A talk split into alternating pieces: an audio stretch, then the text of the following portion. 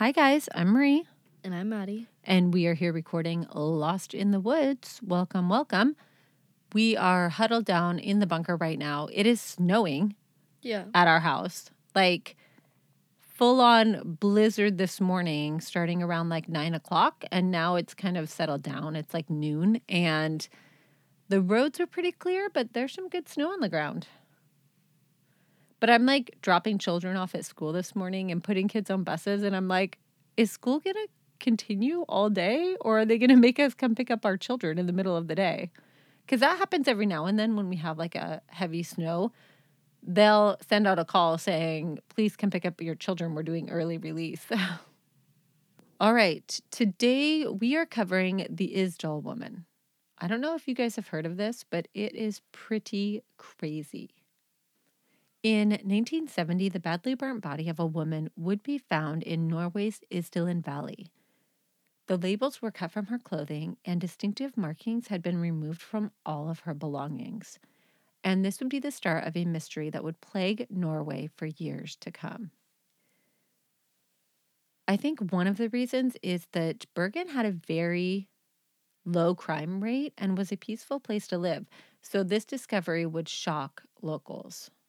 On November 29 of 1970, Professor Sund and his two daughters, aged 10 and 12, were going for a walk. It was a Sunday, it was wet and raining, and the temperature was about 5 degrees Celsius, which is about 41 degrees Fahrenheit. On their way down Isdalen Valley, at the entrance of Smalazalden Valley and just north of Dudsten, known as Death Valley to the locals. By the way, I know I pronounced both of those terribly wrong. I'm so sorry. His eldest daughter, who had gone slightly off trail, caught up with her dad and sister and fearfully proclaimed, There's a human being there, Daddy. He left the two to go and investigate. He would find the body of a woman who was burnt and naked. She was obviously dead, and even with the smell of burnt flesh, he knew that she had been there for a while. The body was laying between two boulders, and her arms were frozen in a boxer's pose, which I actually had to look up. So apparently, it's a common term used for burnt victims where their hands end up out in front of them frozen, kind of like they're getting ready to box or fight. He would feel a shiver down his spine and would mutter, Bloody hell, before returning to his daughters, where they immediately followed the trail back out without touching anything and would notify police. By the way, both of these girls would, for good reason, be scarred by this and refuse to speak of it to this day. So this is in 1970, and they've never spoken of this incident. I don't know if that's healthy. I don't think it is. Police would respond immediately and close off the valley. Sund would lead them to the exact location of the body, and the area would also be guarded as the body would not be removed until the following day. No. No. No. Absolutely not. I don't want anything to do with that. Okay. I want nothing. This next section is a little rough for pronouncing things, so we're going to do the best that we can. The Isdalen Valley, which means Ice Valley, is also known by locals as Death Valley, as people would go there commonly to commit suicide. And the valley has also claimed the lives of multiple hikers. Many have actually fallen to their death while hiking in the fog. So, could be a dangerous place to be hiking. Isdalen Valley is an ice filled valley between Ardalsalga Ridge and Istisalga Ridge in the Wohlthat Mountains in Antarctica. It was discovered and plotted from air by the 3rd German Antarctic Expedition in 1938. There is a large black lake at the bottom of the valley, and it only has a few hours of daylight in the winter. Sounds like kind of a depressing place, if you ask me. When Carl Halvor Aas arrived on the scene, the smell of burnt flesh was still lingering in the air. Disgusting. Ugh. And he said he said that it looked like she had thrown herself back and her front was completely burnt including all of her hair. hmm And he told BBC that he couldn't imagine what she had looked like. So her back wasn't burnt and the scene was cold. It was not apparent how long the body had been there for. I imagine, though, if they can still smell burnt flesh, it hasn't been more than a week at this point. I would imagine that smell probably doesn't really leave very quickly. Detective Hector Seelan and Paul Burge would be placed in charge of the investigation. People called them whole and half as Seeland was very tall and Burge was very short. Whole and half. So she appeared to be between the ages of 25 and 40. So the woman is about 5'4 and has long brown black hair, and it's tied into a ponytail with a blue and white ribbon. And we know this because her backside is not burnt. Okay. And she has a small round face and small ears, brown eyes. Her body was covered in severe burns. Uh, yeah, I would say the whole front of it charred. Yeah. Her legs were partially burned to the bone, and her face was severely burnt. But how's her back not burnt at all? Because she's laying on her back on the ground, probably when the fire is started. So it burns really hot, burns the front of her, but it does not burn through. Because she's on rocks, she's on like boulders. Okay, yes. But you're telling me that my body can't burn at a high enough temperature to at least burn. Your hair off? Yeah. Apparently not. You're telling me if I was lit on fire, I would burn out before my body was completely like, before my hair was all burned Well, off? keep in mind, we also don't know what the weather was because we don't yet know when she caught on fire. It could have been raining. There could have been other things that caused the fire to go out. Could have been severely windy. I mean, who knows? So at the scene, there is jewelry placed next to the body, and Carl said that the placement and location of the objects surrounding the body was strange. And it looked like there had been some kind of ceremony, like a ritual. Like the jewelry, her jewelry is taken off and placed around her body. There was a watch under her knee, Okay. and the watch is frozen at 1010. It's slightly melted too. Watches, when they're sold in stores, are set at 1010. It's supposed to be like a happy face, like a smile, 1010. That's a very common spot for watches to be sold at. So it's possible that the watch was destroyed at 1010 and stopped working, or that the watch was never set to the proper time and was still set on the storefront setting. Um, either he thinks that he's some kind of cryptic or something, and he's sending messages with the watch. You know, with all the with it placed underneath the knee. That's weird.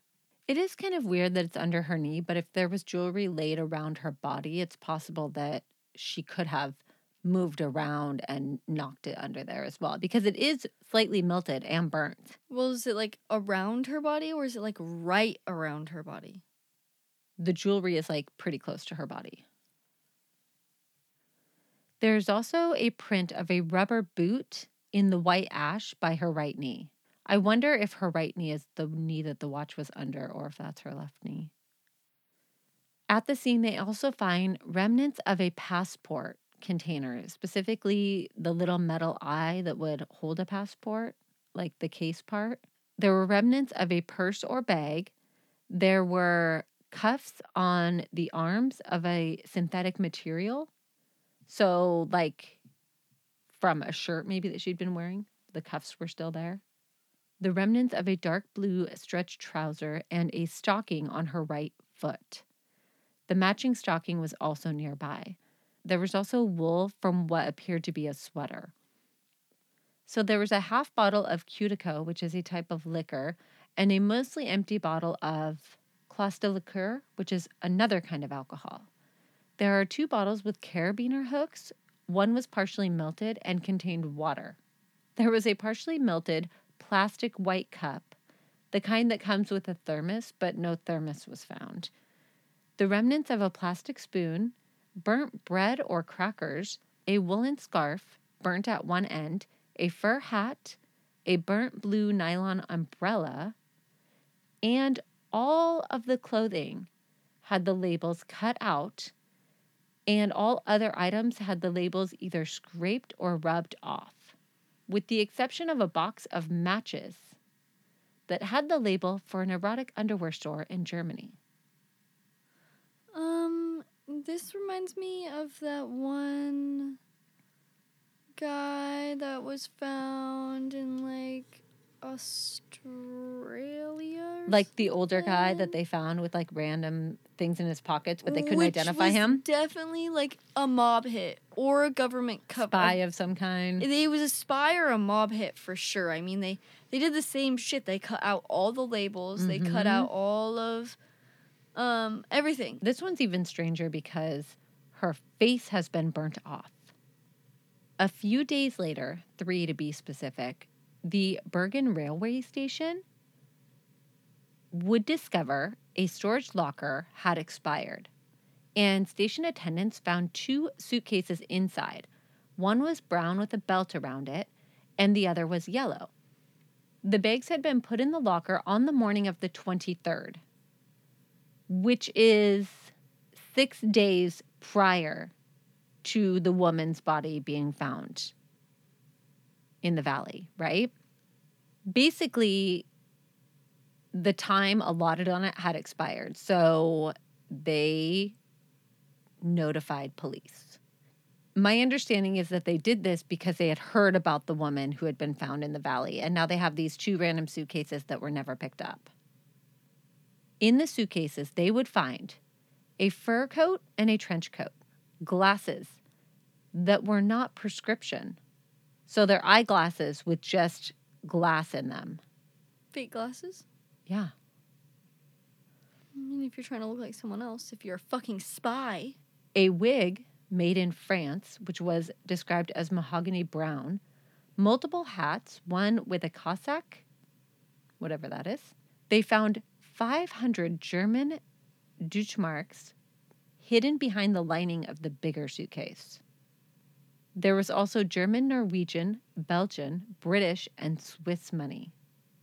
They also find eight fake passports, a comb and hairbrush, cosmetics, clothes, eczema cream from a pharmacy in Bergen with the name and doctor scraped off, spoons, a fork, and some plastic cups, the remnants of a candle, paper tissue with the imprint London on it, a bottle of perfume, one package of clay like substance.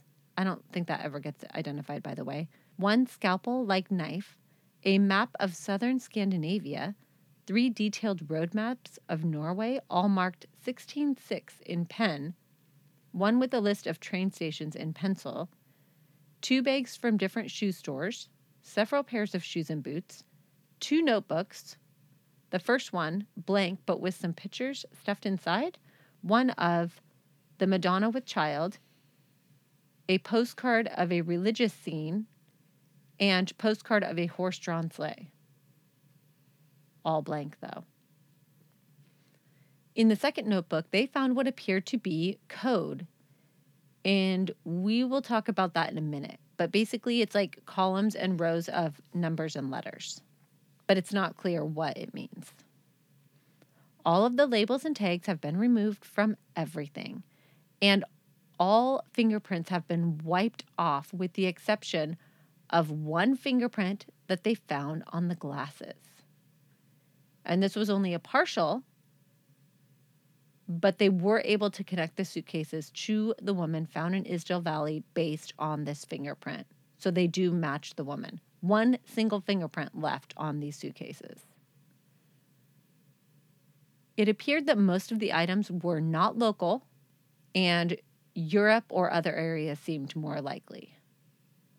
So it wasn't like clothing that you would buy here. Mhm. It wasn't makeup you would buy here. It was things that didn't really fit with what you could get in this area. They also found a bag, a plastic bag from a shoe store named Oscar Rordvet's Footwear Store. and that one is local. So police would release the following An unknown female found Sunday 29 11 70 at 1315. The body of a young woman was found on a hiking trail in the Isdalen Valley of Bergen in Norway. The body also has significant burns. Description approximately 30 to 40 years, 164 centimeters tall, slender, strong hips, nicely built, long brown black hair in a ponytail with a ribbon tied around it. Ribbon with light blue drawings with white in a dark blue bottom. A small round face, brown eyes, small ears. Teeth with many restorations, and several molars have gold crowns that are common in the East and some places in southern and central Europe. 14 of the teeth are completely or partially rooted. Among these two wisdom teeth, in the lower F, and a space between two upper front teeth. So basically, that's the description they're sending out to the world to say, does anybody know who this woman is? Great description. She does have kind of extensive, like, mouth work, though. The shoe store was in Stavanger, and when they went to contact the store owner, the owner's son remembers selling a pair of rubber boots to a well dressed woman with dark hair between 30 and 40. And he described her as attractive, and he said that she took much longer to make a selection than most customers. She asked for a 37 boot, but it was too small, and he had to bring her a 38. He said that she spoke English but had an accent, and he referred to her as having a calm and quiet expression. He also thought that she smelled of garlic. She's a vampire. The garlic thing is weird. We're going to run into a lot of accounts of her smelling oddly. And in some of these reports, it's reported as garlic. In some, it's that she has BO. In some, it's that she smelled of spices. So whatever she her was a vampire hunter. so whatever her smell is, it's very distinct to people and not always in a good way. And the boots appeared to match the ones found near the body. They also believed that the umbrella came from the same store. It sounds to me that she maybe bought these boots and this umbrella specifically to go out walking in the rain. It's very strange. And then lights herself on fire? I don't know. Police canvass nearby hotels and they find a guest that matches the description given by the shoe store. And the woman's name is Fenella Lore, and she had checked into St. Swithin Hotel November 9 through the 18th. And as Elizabeth Lehmanhoff, she was a guest at the Rosenkrantz on the 19th and then moved to the Hordenheimen until the 23rd. So she's doing a bit of hotel hopping. On the 23rd, she would check out of the Hordenheimer and leave by taxi, but they are unable to find the taxi driver that remembered driving her that day, or at least one that would admit to it. They also received information that Fenella Lore had traveled to Bergen via Stavanger from Geneva. And spoiler alert, this would turn out to be an alias, as Fenella Lore was not a real person. Also, Elizabeth, not a real person either. So now we have two aliases, neither of which they can find that actually exist. They would locate several hotels that a woman matching her description using multiple different aliases. And by the way, most hotels require a passport, but we know she had multiple fake passports, so that is not surprising. She was also described as slim with wide hips, and a taxi driver even called her sexy. They did compile a very long list of places that the handwriting, because when you traveled back then, you had to fill out a little uh, slip about where you came from, where you're going, your name, and your passport number. Okay. So, matching the handwriting and the description, they were able to find multiple places that she had been traveling for months. Impressive. And I'm not even going to try to read them because you guys, I will get them all wrong. And that is embarrassing. Now, the last one that she wrote, which was her stay from the 19th to the 23rd, the handwriting didn't initially seem to match, but it was concluded that it was the same handwriting, but it appeared as though she had been trying to disguise it, which is interesting as this is the last place that she stayed. Did she know something was going to happen? Was she trying to hide from somebody? We don't really know. They also reported at this hotel that she would move an armchair from inside her room into the hallway whenever she was there. And when she left, she would put the chair back into her room. And this was not a tiny chair, this was a big armchair. Interesting. Isn't that so weird? Kind of seems like a signal of some kind. They also said that she smoked and that her perfume was spicy and strong. A waitress at Hotel Neptune said that she remembered her well and said that she had been elegant and self assured and that she'd been staring at her a little bit too long and the woman winked at her. She also recalled that she was sitting next to, but not interacting with, two German Navy men, and one of them was an officer. Everyone interviewed said that she spoke English but also used some German phrases and was reported to have a lisp. Which, if you remember, she does have a gap between her two teeth, and that can cause a lisp sometimes. She also requested to change rooms on multiple occasions, and at one hotel, she requested three. Yep. Yeah, so changing rooms, moving furniture out of rooms, it's very strange behavior. In December of 1970, two weeks after the body was found, there is a strange development. A caller thought that she recognized the woman from an article she had read about a string of bombings planned or carried out by the Black Panthers. And this particular article was about a woman wanted in connection with a bomb that had gone off in the basement of a New York house. When police obtained the article, they said, Damn, seems like we solved the case. The woman's name was Katie Wilkinson, but they would receive no answer from the embassy. And the messaging from the CIA at the time was clear the Wilkinson's case is not to be pursued in any way. So we never get confirmation that this woman is not Katie Wilkinson, but this particular lead does seem to fizzle out to such an extent that they don't believe it's her. Okay. The code from her book would be sent to the Defense Department, and some of the code in her note book would be cracked. It seemed to chronicle her dates of travel. The numbers are dates, and the first letter after each number is a month, and the letters at the end are cities. So 022-028P would be her trip to Paris between the 22nd and the 28th of October. 030B and 5 would be her trip from October 30 to November 5th. There is one at the bottom all by itself that they were unable to crack. And that one is 10M ML23N MN, which she does go missing on the 23rd of November. But the letters at the beginning and the letters at the end, they were unable to figure out what they belonged to. There are some discrepancies in the dates of her notebook versus the actual travel log. And police begin to think that maybe this was a plan written ahead of time or an account after the fact from memory, which is why some of the dates don't quite line up. But they all seem to coincide with some sort of sighting that they have of this woman.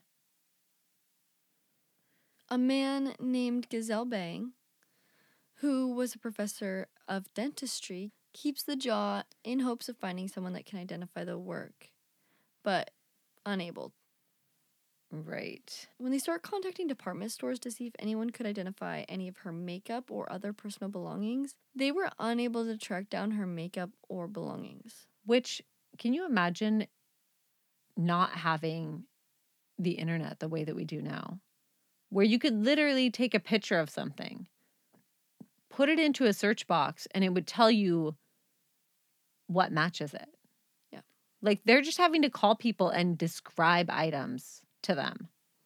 So the autopsy comes back and the amount of alcohol in her blood is insignificant. So could be naturally caused by what's in there. It does not appear that she had been drinking or had been drinking a lot.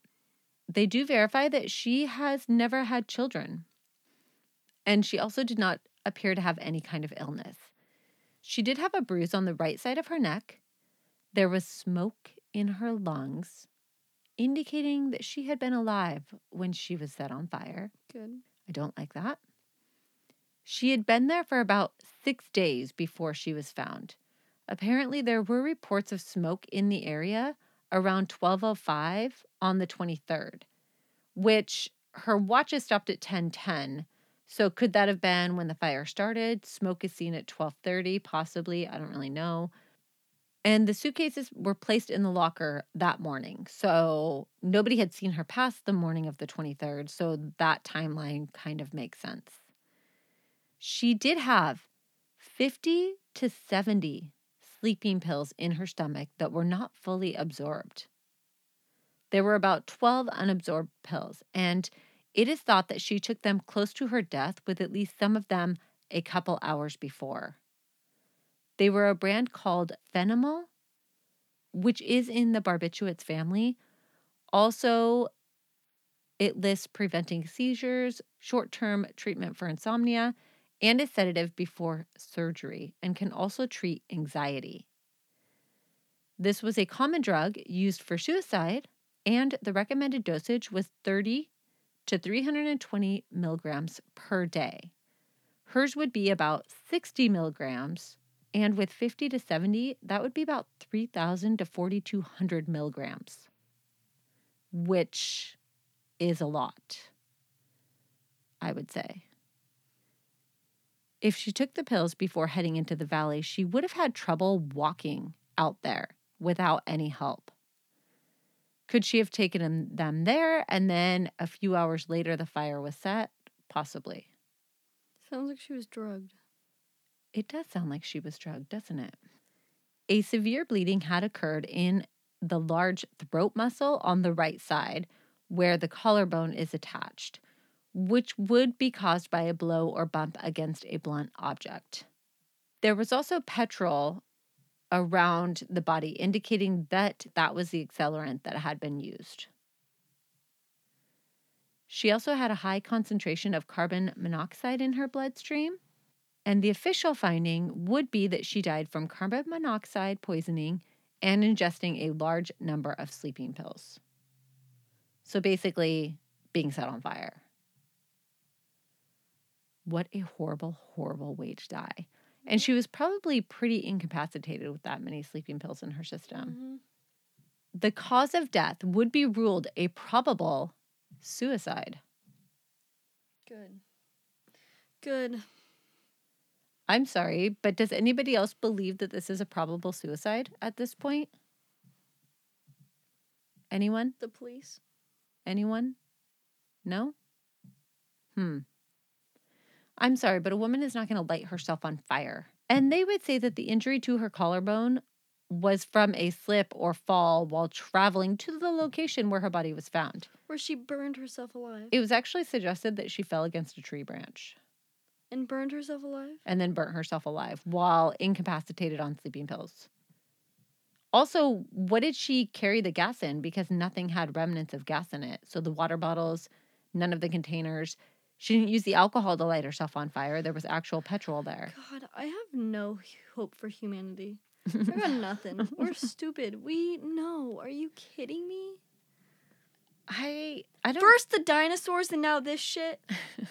I don't know if they just can't imagine a crime because there's not a lot of crime at this time.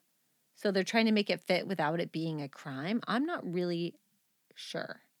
Either way, all reports came back negative after inquiries were sent. Basically everywhere. Nobody knew who this woman was. She did not match any missing persons. Her fingerprints were not a match to anybody, nothing. And after this, the case would be closed. Um, she would be buried in February of 1971 at the Mollendale Graveyard in Bergen. Just before noon, a group of 12 men would stand around the coffin, and there would be two women who sang, Oh, Stay With Me, and lead Mild Light. The priest would give a sermon. They would speak about the unknown woman being buried in a foreign country with none of her relatives present. The service would be Catholic. As they believed that the woman may have been Catholic. Why? The service would be secret and no members of the press would be there. Interesting. That's interesting. I know. I thought that was kind of interesting. I interesting mean, maybe too. they do it. Maybe that's just how it is. I think they were just trying to like keep a lid on it.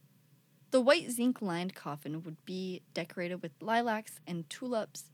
Right. And the zinc would prevent the coffin from decomposing. And this was in hopes that her family would be found and she could be relocated to their possession.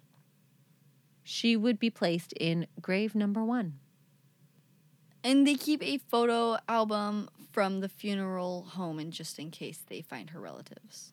Right. Because they're going to want to see the pictures of her funeral, I'm sure. Charred body. Jesus. Fast forward to 2016. The teeth. So after Gisle Bang died, it was thought that the jaw of the Isdal woman had been destroyed. Because remember, he was going to hang on to it in case somebody could identify the work done on it. But a professor named Morold finds the jaw deep in the cellar in the Haukeland University Hospital Forensic Archives. And this would lead investigators to reopen the case and examine the teeth using new technology. In 2016, let me remind you that these teeth have been thought to be lost for decades. They're basically just like in somebody's drawer somewhere, like ridiculous. yeah. It's well, think about it. He worked there, he died, or he worked somewhere. mm-hmm. All his stuff got moved to somewhere else. That person dies. Yeah. Then somehow it ends up in a school basement. Yeah. And a lot of times people like that will like take their work home with them and it'll be like a great grandchild or a grandchild that finds it and is like, hey, I found this jawbone, you know? Like that happens too. They would use isotope analysis to try to determine the chemical signature left by elements where she had lived. And if you remember, this was done in the Barrow murder case that we covered and helped them determine that all of the victims had recently been living in the same area, but they weren't of the same family. Isotope analysis determine what type of water had been drank as a person grew up, what kind of food they had eaten. I mean, they can tell all sorts of crazy stuff from this. It's insane. Testing would suggest that she grew up somewhere along the border between France and Germany. It also suggested that she was born between 1926 and 1934, and this would place her between 36 and 44. Later on, though, testing would open that window a little more to say that she could actually be more like between 20 and 35. Didn't get bigger, it just slid over. It slid over, right? It also indicated that in her childhood, she had moved west from Eastern or Central Europe before or during the Second World War, which a lot of people were displaced around that time, so that's not terribly crazy. DNA testing also becomes possible since they do find that they still have tissue samples available. Now, the NRK and police agree to send off DNA samples. The NRK is the Norwegian Broadcasting Cooperation, and I'm not sure why they have anything to do with anything, but they seem to be somewhat involved in this. I don't know, maybe they paid for it, I'm not sure. They would publish a documentary about the case that would bring in more than 150 tips. Spoiler alert though, it would still not be solved. Now, in September of 1972, another woman who was similar in age and physical appearance was found murdered. Her name was Marianne Thunisvet, and her murder is also unsolved. And the reason that some believe the two might be connected is that Marianne's mother, Edith, was the maid at the last hotel where the Isdal woman had stayed. And she was the one who had given a detailed description to police. So maybe a weird coincidence, maybe not. I'm not really sure. Hmm. But this case is still unsolved. We do not know who the Isdal woman is. I think when we look at theories in this case, the first thing that we need to decide is was it murder or suicide? It definitely wasn't suicide. I totally agree. I There's don't no way. I no. I don't think suicide is even a considerable factor in this case. She was alive when she was burnt. There's no gasoline. What is she gonna do? Burn herself alive and then go hide the fucking gasoline? Like what the fuck? Well, you want to hear something funny? There's actually a like spy expert who says there's no way she's a spy, right? He does like this interview. He says there's no way that she's a spy.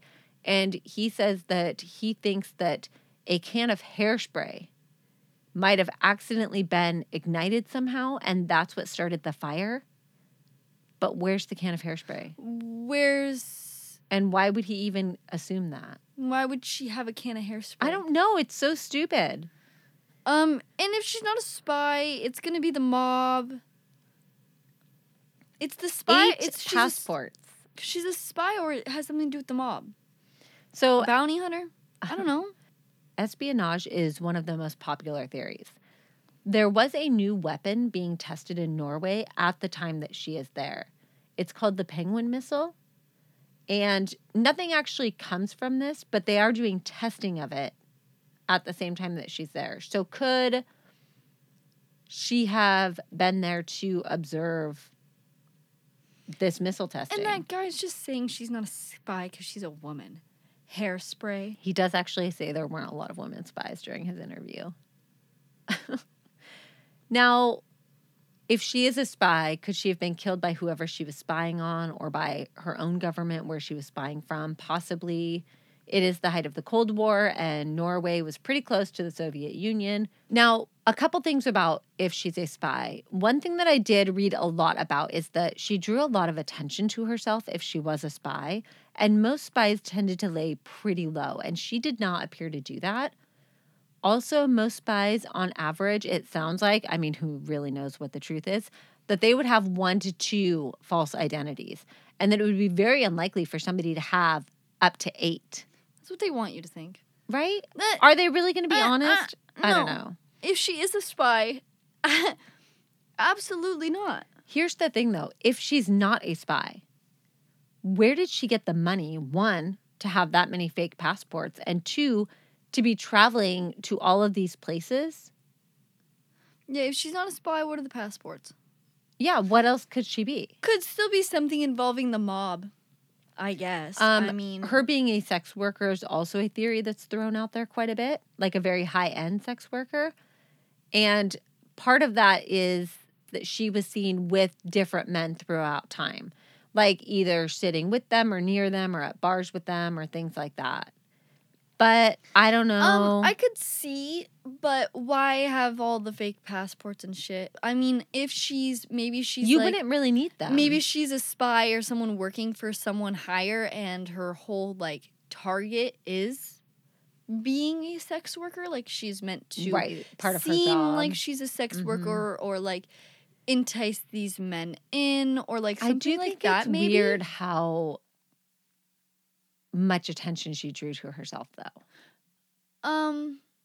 Because I tend to lean on the spy theory, but we'll talk about that more in our bunker talk. But I do tend to lean a little bit more on the spy theory, but I have some issues with it as well. Another question that is asked is Was it just this one woman, or were there multiple women in these accounts? To me, it leans towards one because a lot of where she traveled was written down in this notebook that Yeah. she had in her possession. But who knows? But who knows? Could she have been working with a Um, group of women? Maybe. Yeah, maybe some kind of women spy organization. One theory was that she was German because she that was the only other language that people really heard her speak. Mhm. But when you look at her cards that she filled out, she writes under reason for visits, she writes trading with goods. In other places, she claims to be trading with professions. Uh, being an antique dealer was another, tourism was another. But in her German word, like when she's writing in German, she misspells things and uses the wrong words in times. So it doesn't seem like this is her native language. No. So we don't actually know what her actual language is. But if she is placed near the German French border, could she be French but also know some German because she lives nearby? Possibly. I feel like most Europeans know more than one language. I, I totally agree with that too. I mean, it's like 30 minutes and you're in a whole other country. I mean, speaking multiple languages would do you good. Um, another thing that we probably need to consider is was she having a mental breakdown? Was she? I the problem that I, have with that. for that. at Well, and the problem I have with that is she still this money came from somewhere. she didn't burn herself alive. Okay, so if you believe the suicide, then you probably would lean towards the mental break, right? But I just don't see that being possible. There's gasoline. Where's the gas can? So she laid all her jewelry out around her, put gasoline on herself, disposed of the gas can, and then lit herself on fire while being incapacitated by sleeping pills. Having enough sleeping pills in her stomach to kill her alone. Yeah. I think you guys might be able to determine how our bunker talk is going to go after this. Either way, that is the story of the Isdal woman. And I'm going to take Maddie. We're going to go make some coffee. We have some more CS instant coffee that we're going to go make. And if Madison falls asleep again, I'm going to have to resort to more desperate measures. If you haven't tried the instant coffee, check for the link in the description of this episode. It's delicious. We've talked about using it for backpacking and hiking, and we love it. So go and find that. Also, just so that you all know, we will be taking the rest of December off, and we are sorry about that. But I got too much shit going on. we have a lot of things going on right now. We started this podcast in the pandemic when we didn't have anything going on. The pandemic is over. Life has resumed. But we did order our Christmas cards today. So if you are a Patreon, you will be getting our Christmas card soon. And if you're not a Patreon, you should probably go and sign up for that because we do have a Patreon episode coming out this month. And we also have our Patreon live that we're going to be doing to cover and talk about with our Patreons the cases from this year. So come and join us on Patreon. Come and support us there so that we don't go completely crazy. And thank you so much for tuning in. Bye.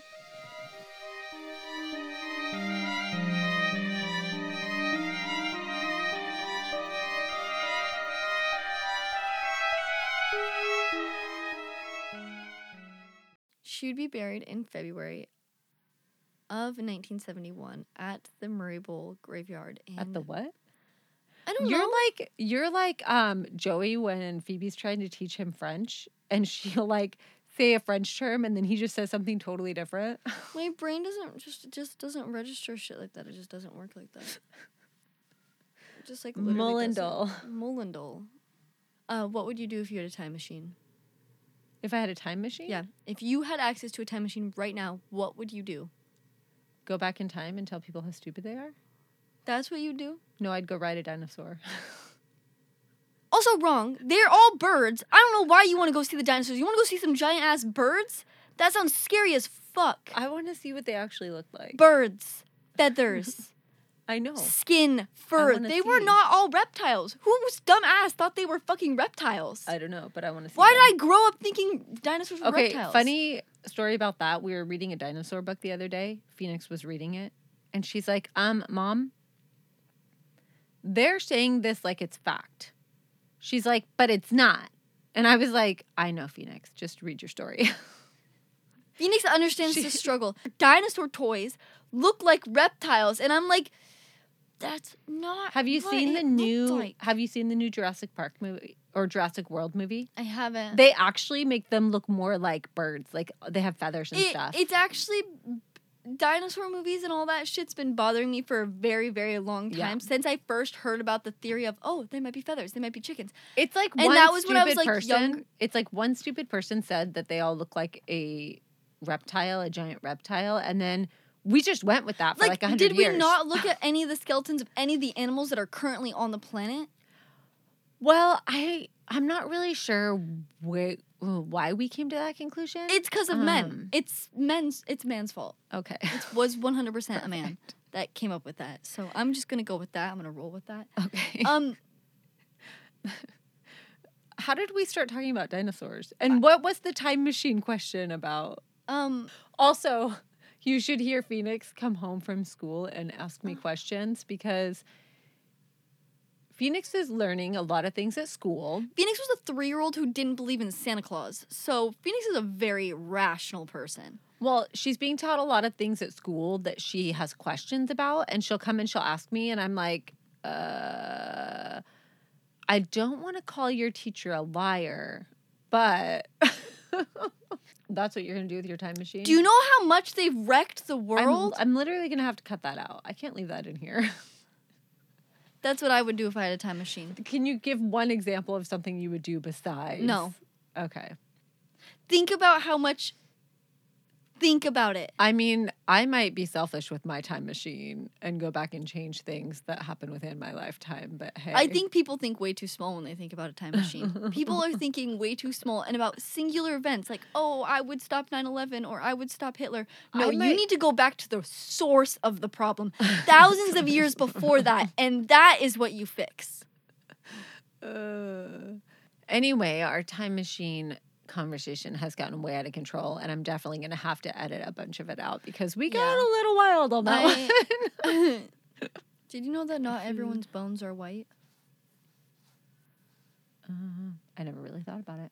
Different disorders and different medications that you take throughout your lifetime can affect the color of your bones. Interesting. There's different medications that turn your bones like yellow and green, and there's something that you can genetically have that makes your bones black bones or are something. like more yellow too. That's pretty common. Oh, like yellow, yellow. Hmm.